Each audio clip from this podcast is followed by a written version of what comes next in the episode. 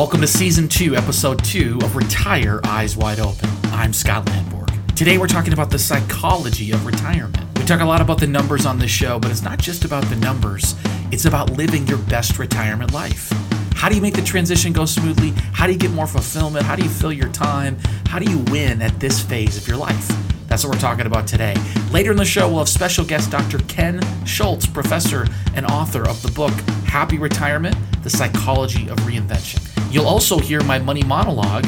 We'll talk about the week's news in the money rundown. You'll hear the best thing I saw this week, and we'll take your questions. This is Retire Eyes Wide Open. Welcome to Retire Eyes Wide Open. Don't go into retirement with your eyes closed. Go into it with your eyes wide open. If your financial advisor and tax advisor aren't talking, someone, isn't doing their job. There are two systems in this country one for the informed and one for the uninformed. You can't turn back the clock. You can only get better for the future. You're going to look back at this moment 20 years from now, and you want to know you did everything you could to position your financial life. The world is changing, and so is retirement. Hi, my name is Scott Landborg, and I'm here to help you retire with your eyes wide open. That means having the information you need and the clarity you deserve. It means understanding and interpreting the world as it changes. It means knowing about investments, taxes, social security and estate planning, and how they're all connected. And probably most important, it's about living your best retirement life the good life. You know, I meet with thousands of retirees. I see people doing it right, I see people doing it wrong. And I'm going to show you how to retire with your eyes wide open. The strategies and concepts discussed are for educational purposes only and do not represent specific investment, tax, or estate planning advice. Investing carries an inherent element of risk, and it is in everyone's best interest to consult a tax, legal, or investment professional. Scott Landborg is an investment advisor representative of, and advisory services are offered through USA Financial Securities Corp., member FINRA, and SIPC, a registered investment advisor. Sterling Wealth Partners is not affiliated with USA Financial Securities. And now for the money monologue the psychology of retirement. It warrants way more attention than you might think. We spend so much time and effort figuring out the numbers. How are we going to make it work? What's my income going to look like? What pension should I select? When should I take my Social Security? Will my investments last? What investments should I select? Stocks, bonds, annuities. That alone is a challenging undertaking for most people. But there's another significant challenge ahead. It's understanding that retirement is a transition, a big one. This can be especially true if you found a lot of satisfaction in the prestige of the job that you had. Maybe you were a CEO, head of marketing, managing a bunch of people. What happens when that social standing goes away? And what do you do with all that time? What happens when your professional standing goes away? And what do you do with all that extra free time? Start thinking this through before you reach retirement and you'll be better prepared. The first few months, even the first year, can be bliss. One wonderful vacation after the next. Not having that long commute anymore or a demanding boss. But after that, reality hits. Who am I now? How do I find value? How do I find meaning and purpose? What really makes me happy? Here are my top 10 tips for adjusting for your new retirement reality. 1. If you have an opportunity to slow down at work, take it. Retirement doesn't mean working full time and then nothing. For a lot of people, you may have an opportunity to transition over time. Maybe you're offered a part time job with your current employer. Maybe you're offered to stay on as a contractor. If you have that opportunity, I encourage you negotiate on your terms and look at taking it. The good news is, is if you don't like how it's working out, you can always resign from that position at that time. But often, some of those opportunities that present themselves while you're still working there might not present themselves a year or two or three years down the road if you decide you want to engage on a part time basis. So, if you have that opportunity, take it. It also provides you a great opportunity to transition to retirement. It allows you to really effectively slow down Instead of going from 60 miles an hour to zero, you can go 30 miles an hour. Work part time and learn how to fill your time. Learn how this transition period is going to be best situated for you as you move forward. Strategy number two join a hiking group. Joining a hiking group is great for a number of reasons. Number one, you get out there, you get some exercise. Maybe you weren't able to exercise as much when you were working full time, so that's fantastic. But a hiking group is a great way for you to meet new people.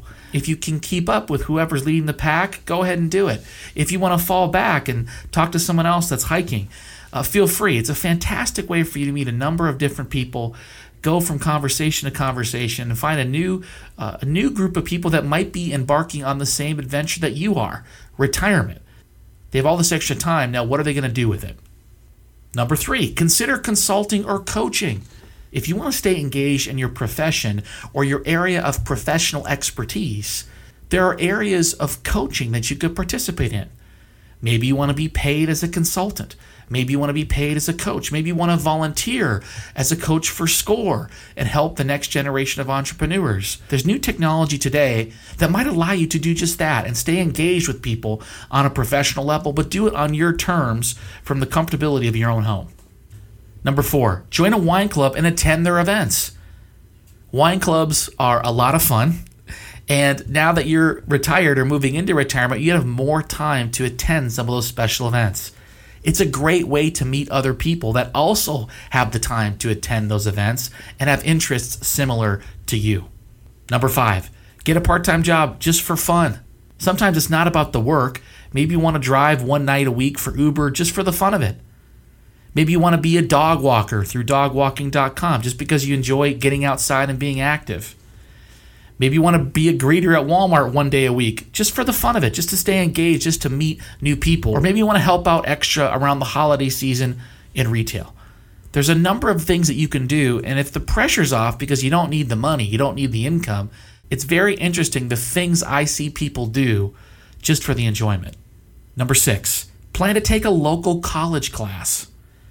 Staying educated, staying informed, keeping your mind active are all super important things.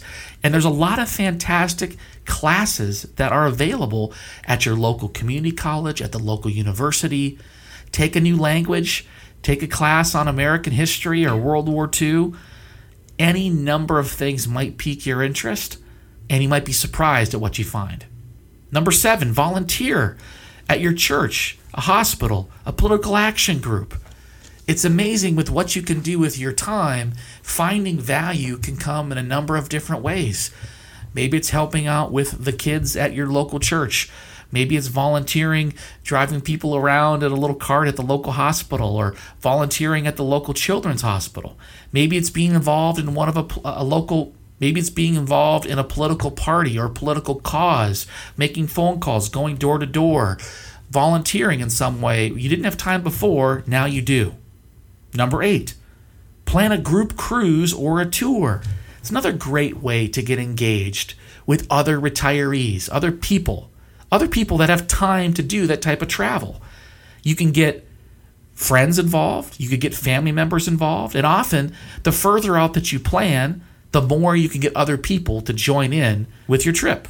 Some of the best deals when you travel are last minute, which is a retiree you can do, last minute or further out plans further out. Now, being a group leader can get you a lot of different discounts and can provide you some incentives and some rewards for participating. But you can also get some of the people that you care about engaged in some of your travel. And part of the fun of it is just planning it. Going on a trip is a ton of fun, but planning it and all the activity that goes around that can be just as fun. Number nine, try a new hobby. Turn over a new leaf. Try something new. There's a whole list of hobbies that you could explore, things that you could do with your time that bring you value, that bring you enjoyment, that bring you joy in retirement that you might want to consider. Pottery, taking up archery, building model planes, woodwork. The list goes on and on. Baking, cake decorating, taking a cooking class, taking hot yoga. There's all kinds of cool hobbies and different things that you could try out. Take dancing classes that are going to fill your time get you out there, get you active, get you meeting new people, and really help you to transition through this next phase of your life. Number 10, plan a weekly activity with a loved one. Now you have the time to do it. Maybe you want to plan a Sunday night dinner with your kids and grandkids. Maybe you plan to go to the movies every Tuesday night with your granddaughter or with your daughter. There are cool activities that you can plan with some of your loved ones that you have the time now to do it that you didn't have before. So take advantage of it. Those are my top 10 tips for adjusting to your new retirement reality. And that's my money monologue. And now for the money rundown. Our money rundown segment is where we cover the week's news. There's lots of media sources out there that are going to give you updated information about the economy and the markets. My job is to help summarize and synthesize, help pick out a few stories that are most important for you as a retiree or an investor. Story number one: The S&P 500 reached a new high on October 28, 2019, closing at 3,039. What does that mean for you? Well, hopefully, good things. Hopefully, you've had good exposure to the U.S. markets this year. We've continued this rally since 2009. The U.S. market's up over 300% since 2009, and 2019 has been no exception. Now, last year we took a step back. S&P was down about 7%, but this year the markets have rallied very strongly. S&P up over 20% on the year. It's been an outstanding year, and hopefully you've had good exposure to that. Now, I run into a lot of clients today, a lot of potential clients, a lot of people that are asking questions, and they're wondering, is the rally going to stop? Well, the good news is, is we've really bounced up against this number in the S&P a few times going back over the past year and a half, and the market's had a real tough time breaking through. We might be poised for a breakthrough finally. We've seen some resolution with some of the trade talks recently. The Fed has lowered rates a little bit. We have accommodative policy all across the globe as global growth has been slowing. So it could be set up for a continuing of this economic expansion. Of course, you need to ask your own advisor how much exposure are you going to have if the market rallies? How much of that upside can you expect to get? You also want to ask them if the market goes in the other direction, if the market tanks 10, 20, 30%, how much of that downside are you exposed to? Very important to be asking those tough questions to your advisor. Also, ask how much international you have exposed. International had a tougher go of it last year. It's been slower to recover this year. It's really been lagging for the past decade. When the S&P is up over 300%, international is up only 100%. So ask how much international exposure you have and whether it really makes sense for where you are in your retirement life. Story number two hedge funds continue to have challenges. Jonathan Jacobson, head of Highfields Capital Management, is closing up shop and returning 12.1 billion in the fund. That according to the Wall Street Journal. What does that mean for you? Well, according to that report, hedge funds have outperformed from 1990 to 2009, but have lagged since 2010. They've lagged by 8.9 percentage points. Kind of a crazy divergence compared to the last uh, 20 years before 2009. What's the takeaway for you as an investor? You know, I think a lot of investors that have had money in 401ks haven't had to worry about this kind of stuff. But once you reach retirement, you have a lot more investment choices. Do you want to look at hedge funds? Do you want to look at private equity? Do you want to look at venture capital? Do you want to look at REITs? Do you want to look at illiquid securities? Do you want to look at alternative investments? You know, what other things are out there?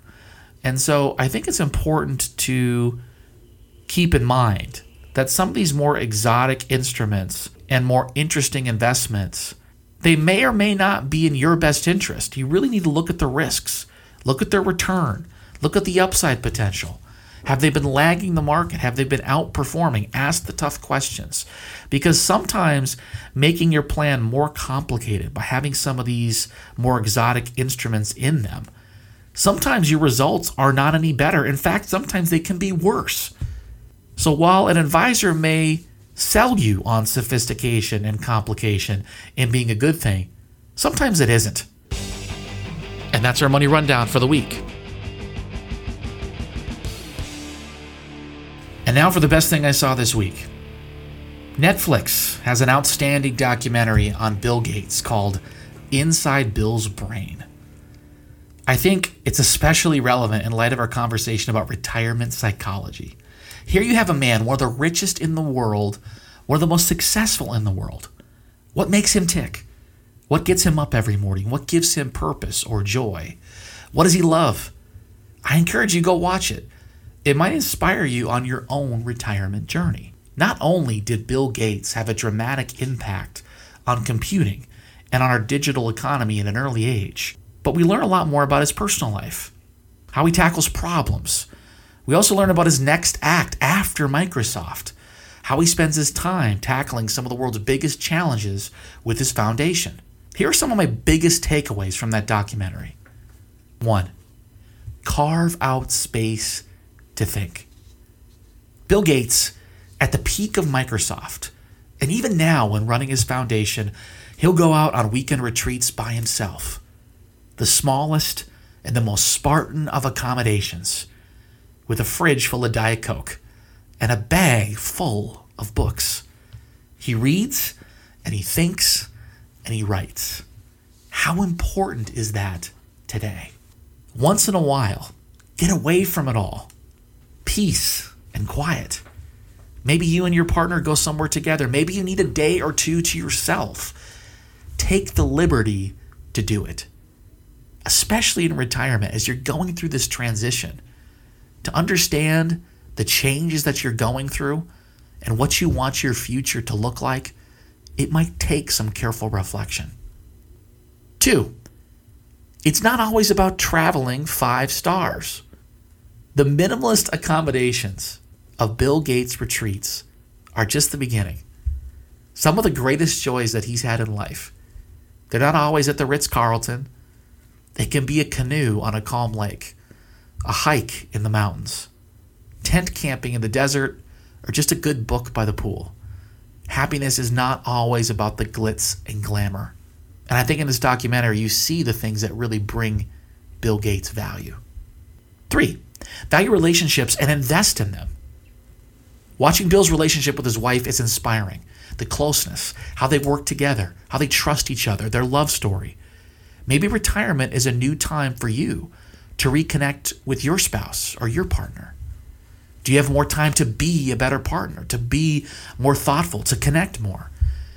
Maybe it's a better connection to your family or to lost friends. When Gates reflects on his life, it's those personal connections that he values most. It's trips to the lake, it's camp, it's playing tennis with a friend. Four, spend time doing things worth doing. Your contribution doesn't need to stop when the paycheck does. You can consult, you can coach, let your voice be heard on Twitter, create a blog or a podcast, write a book. My own grandmother never published anything before she retired. She spent decades after retirement publishing novels, fiction, her own life story for future generations. Another family friend volunteers at the local children's hospital, and another is a volunteer coach at SCORE to the entrepreneurs of tomorrow.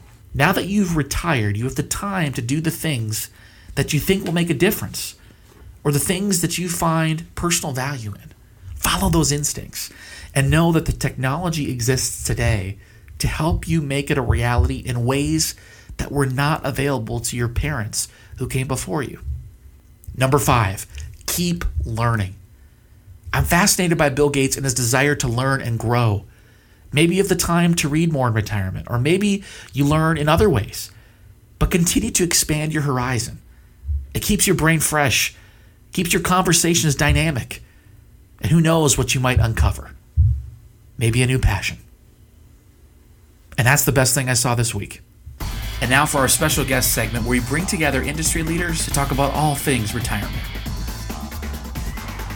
Today, my guest is Dr. Kenneth Shultz, professor of psychology and executive board member for the Center on Aging at California State University, San Bernardino.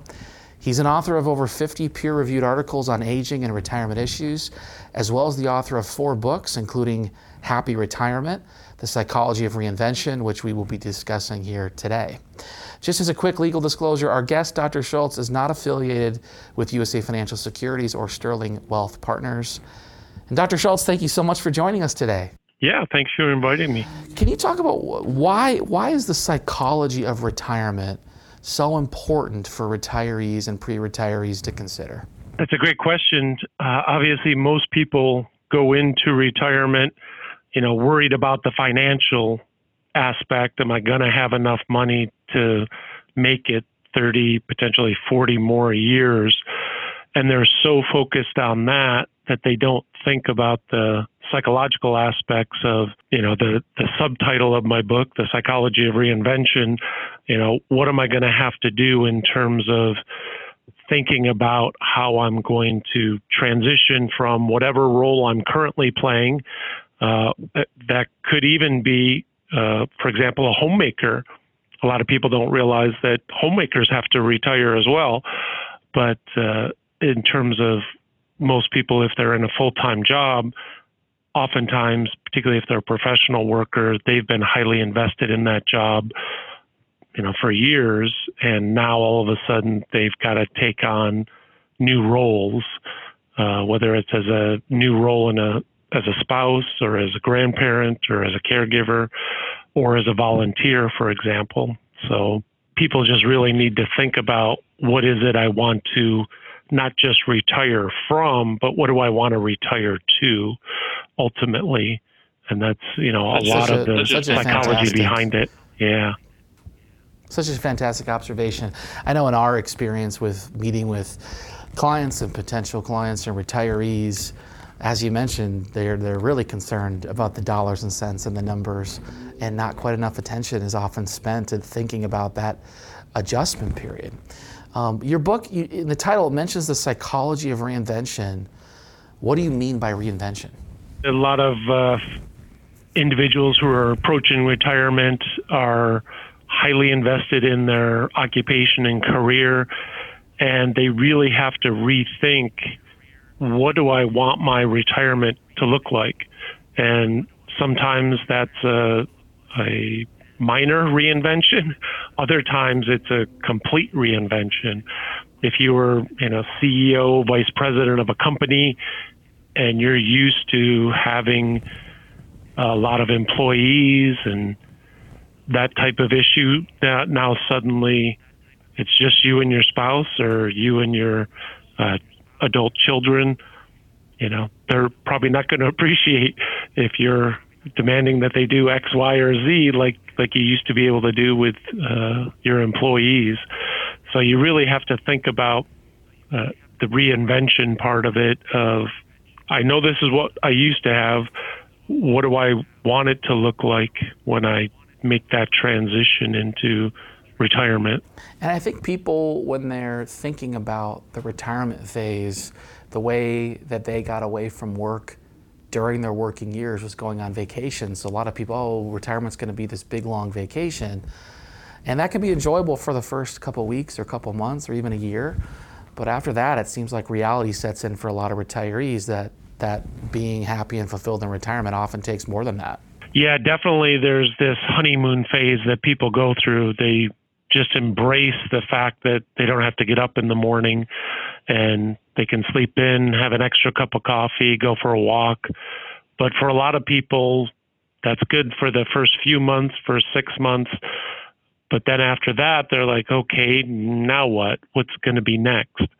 Uh, I I didn't have that many hobbies, you know, while I was working because I was always working so much.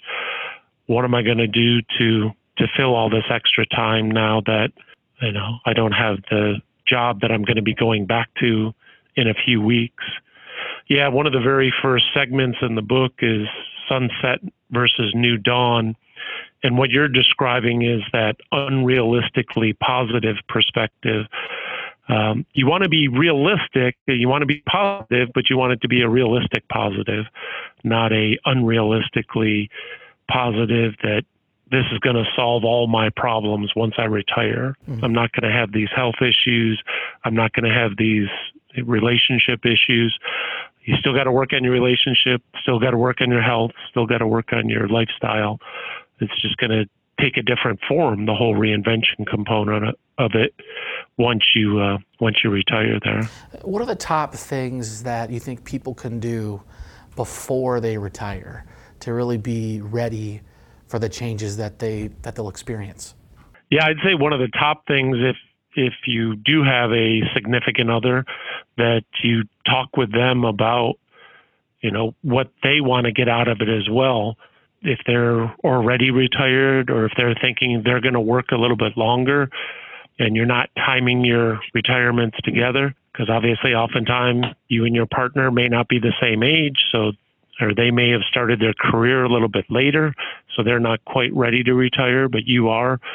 So really talk through it because it's it's not just an individual decision and an individual outcome. It it really is going to be a partnered outcome and other people in your life that are that are going to be affected by it. So could be a a spouse, could be an adult child, could be grandchildren, or or even parents. Obviously, with longevity, even when we're retiring, you know, a few decades ago, when someone retired, usually their their parents were long past, but that's less and less the case these days. So you have to keep that in mind as well. Good advice about before retirement. I think another piece of good advice is pick up this book.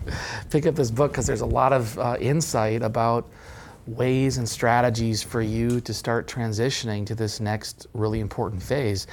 The other thing I'd say is just, you know, keep talking about it, as you mentioned, not just to your spouse and your family and your kids and your friends and start thinking through what that, that next life's going to look like. And if you have an opportunity at work to be able to start transitioning, maybe you start, instead of just going from working full time to not working at all, um, if you can wind down at all or have, have a period, maybe go from five days a week to four days a week or three days a week, I think for a lot of people provides that opportunity to fill in that time fill in that space, try out those different activities or hobbies or habits um, instead of going from from 60 miles an hour to zero.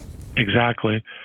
Yeah, the Cal State system is great in that we have what's called the FERP program, the Faculty Early Retirement Program, and uh, I, whenever faculty when they know that my expertise is in retirement, they ask me, "Do you think I should do it?" I say unconditionally yes, because it you can sign up for up to 5 years and it's usually half time.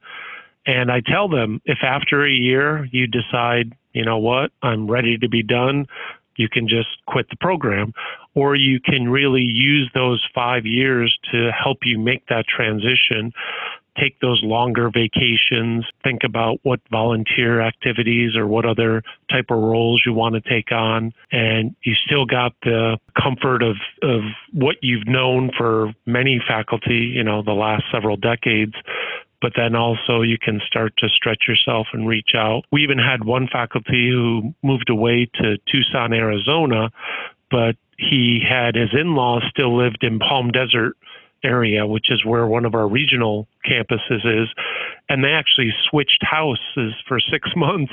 He came to the Palm Desert area, taught his classes, and his in laws went out to Tucson. And then after he was done teaching, they, they switched back. He said it really helped him make that transition, which he wasn't quite ready to go full out, you know, retirement. What about someone that's now in retirement? They didn't prepare now they miss work, they feel this big loss and really don't know what to do next. What steps can they start taking to live a better retirement life? They really have to think about, you know, what's going to give me a sense of purpose, whether that's volunteering in a grandchild's school, whether that's volunteering at a, a local food bank or senior center, maybe getting involved with a professional group if you were a longtime professional member.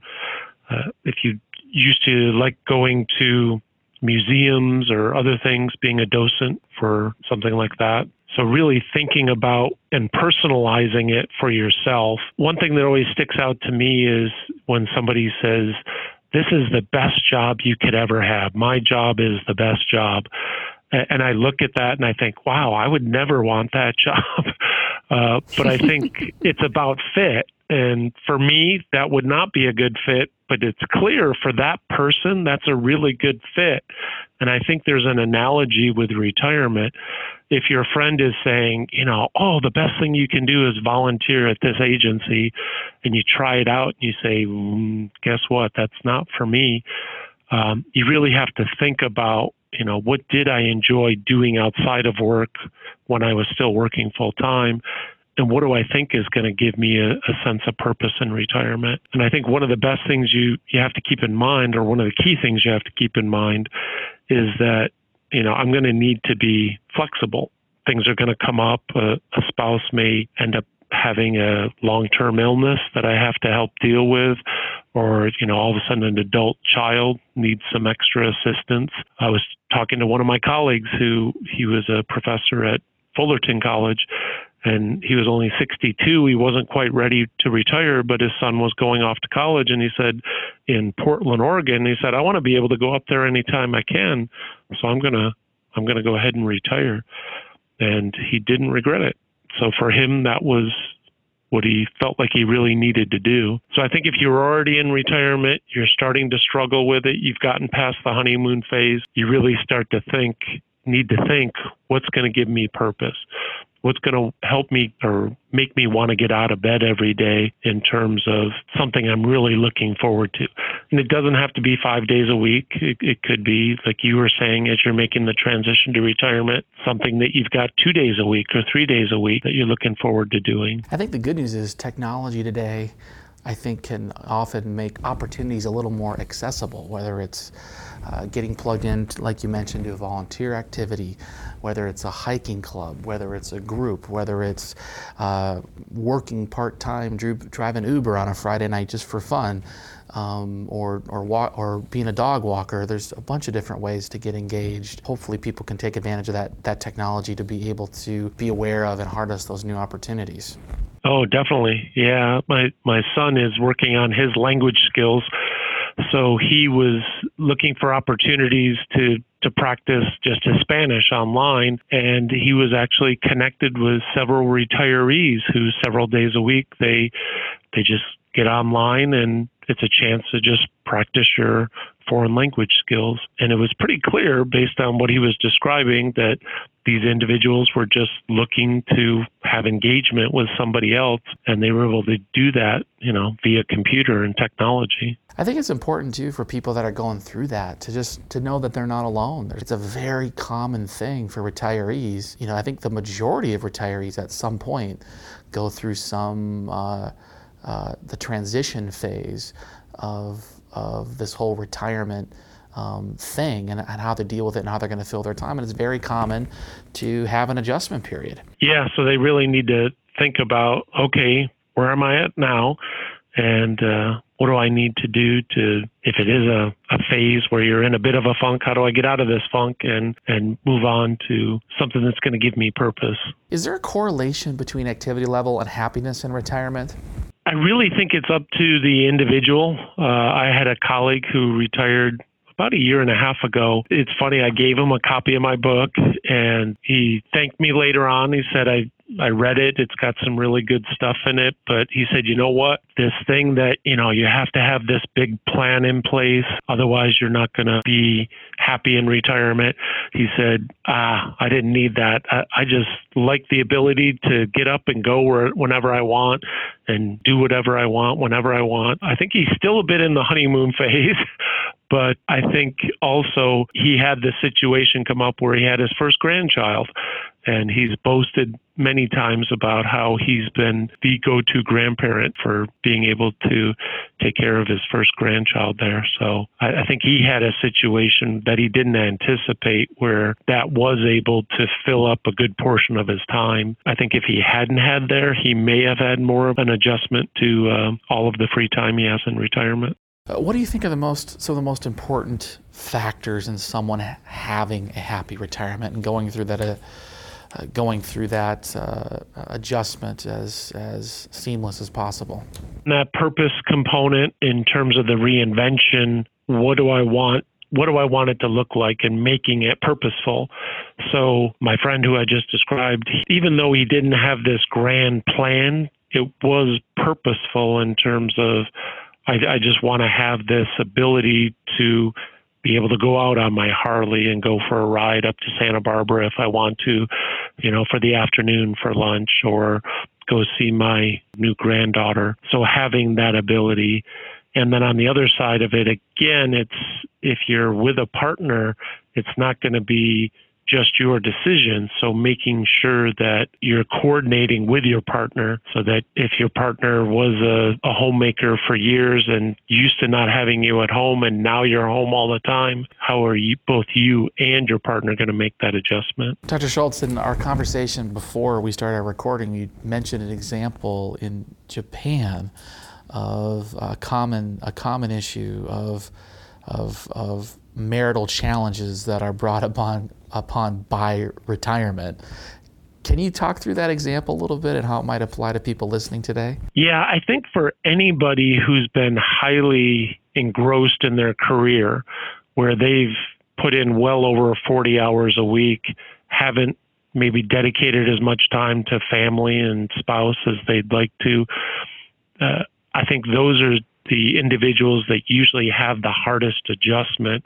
Yeah, the film I was talking about, and I apologize, I can't remember the exact name of it, but it was uh, it was focusing more on the spouses, the women typically of these Japanese executives who really didn't know their spouses very well, and when they retired, I mean, they literally felt like it was a stranger now living with them and they were having all kinds of deep psychological reactions to this. Hopefully, that's not the case for most individuals who are listening to this podcast, but definitely if they've been one of those individuals who's been highly, you know, engrossed in their career, they're going to need to probably do a little extra work to help make that transition and reinvent themselves.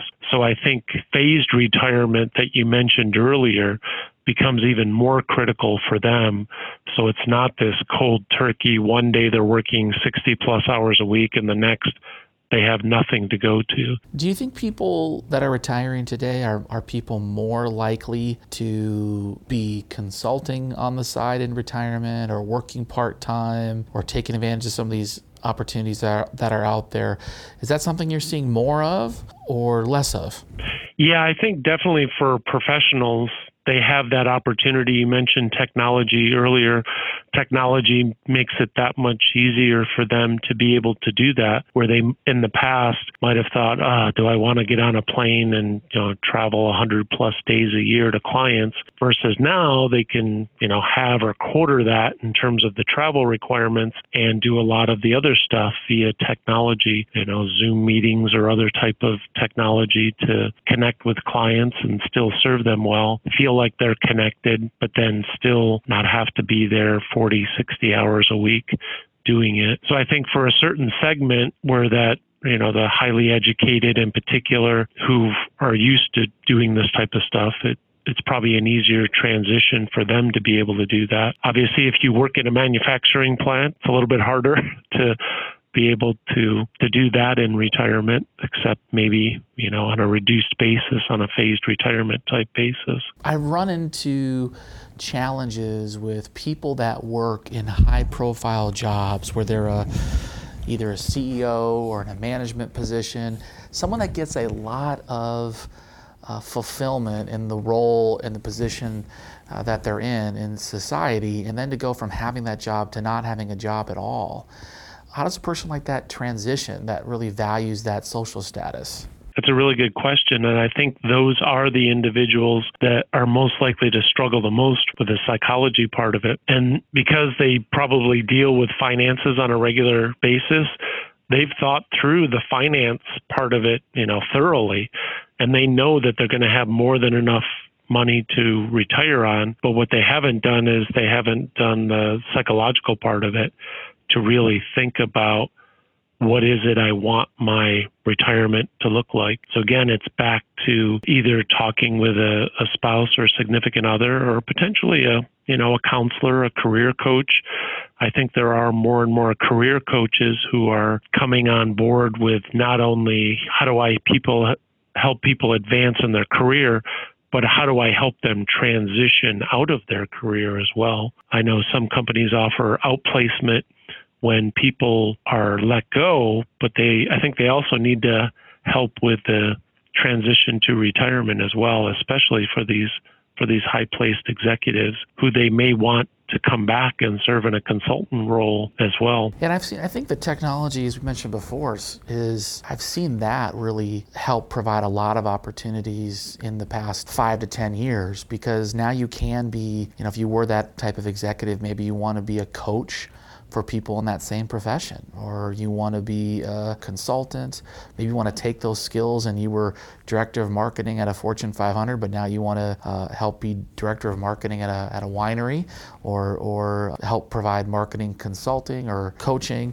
So it seems that because of the technology and LinkedIn and other sources, there are ways for you to connect with people all over the world where you can take your niche or take your next act and find a way to get some value out of that in this next phase. Yes, definitely. Uh, definitely seen some of the research on the uptick in older entrepreneurs. We often think of entrepreneurs as, you know, being these young, new MBAs trying stuff out, but uh, the biggest growth in startups is actually in older individuals who are making this transition saying i've been doing a job that i haven't really liked for a couple decades maybe now and i want to try something else. I do have the financial wherewithal to be able to transition out of that and i want to try something else. So you see them being able to do it and as you mentioned it's a lot easier these days with the technology and the ability to connect with others. Thank you, Dr. Shultz, for joining us. You can grab his book, Happy Retirement The Psychology of Reinvention, at Amazon or online. Also, go to our website, retireewo.com, for a link to his contact information. Thanks again for joining us. And now for our listener questions. If you want some of your questions answered during the show, go to our website, retireewo.com, and click on Submit a Question. We'll do our best to get your question answered during the show. Joining us today with some of those questions is Lindsay Aguilar, our Client Service Associate at Sterling Wealth Partners. Hi, Lindsay. Hi, Scott. Thank you for having me back. For our listeners, if you want your questions answered during the show, go to our website, retireewo.com, and click on Ask a Question. Our first question is from Carol in Huntington Beach. Hi, Scott. I'm divorced and 58 and really want to retire, just not sure if I can. I have 500,000 of 401k investments. My home is worth 1 million, but I owe 500,000. I have no pension and my social security at 62 is about 2000 per month. Am I going to have enough? Carol, thank you so much for the question. I think the biggest thing you need to be considering and thinking about is your housing expense that mortgage of $500,000, you've got some nice equity there, but you also have a very big mortgage. So if you want to retire soon, you're going to have to think about what you can do about that mortgage. Now, a lot of people in your situation will downsize. In retirement, you don't have to live as close to where you worked. So if you're in Huntington Beach, uh, maybe you still want to be in a beach community. Consider Carlsbad, consider Oceanside, a little further away, but a little more affordable. Look at over 55 communities. Those can be significantly discounted versus regular homes. What about Temecula, wine country? What about Fallbrook? Moving more in that area where you can maybe buy a place for 500,000 all cash, free and clear. You could also consider moving out of state. That might not only save you on housing, but could save you on other taxes as well. So explore that. The biggest thing that I see with people in your situation, Carol, is dealing with that housing expense. And if you can deal with that, you know, maybe you uh, want to move to Arizona, maybe you want to move to Mexico and get a view of the beach. Wherever you want to live, I think the important thing is to think about your retirement lifestyle. What do you want to do in retirement? Do you want to join all the wine clubs in Temecula? Do you want to live close to the beach? Do you want to live in Mexico and have a party every day? What is the retirement lifestyle that you want? Because with 500 grand of equity, that's going to give you a lot and allow you a lot of opportunities to live where you want to live. And if you can buy a place where you don't have very high housing expense because of that equity, there's a lot you can do with two grand a month with Social Security. And your investments, by the way, your investments, if they kick out 4% a year, that's another 20 grand a year from those investments. So 20 grand a year from that, plus 24 grand a year from your Social Security, plus you'll probably tax at a very low rate those things combined with no housing expense, you can have a fantastic retirement. Now you're going to have to figure out how you're going to bridge the gap from 58 to 62. You got a little bit of a window there before you can turn on your Social Security. You have to think through: Are you going to be able to withdraw and not raid your investments too much, will you, where you'll have enough? You have a little bit of a gap there between 58 and 62 that you do need to think about, do need to plan through. I encourage you go to our website uh, retireewo.com and click on schedule a meeting. I'd be happy to talk to you more one on one about your own individual situation. I also would encourage you on our website, retireewo.com. I'd also encourage you to take our REWO test. The REWO test, Retire Eyes Wide Open test. It's going to ask you a series of questions and let you know if you really are retiring with your eyes wide open and if you're ready for retirement. Hopefully that was helpful, Carol. Our next question is from Charles in Fullerton. I retired this year. I was a pediatrician and I loved my work. Now I'm struggling to find the same level of satisfaction I found in my work.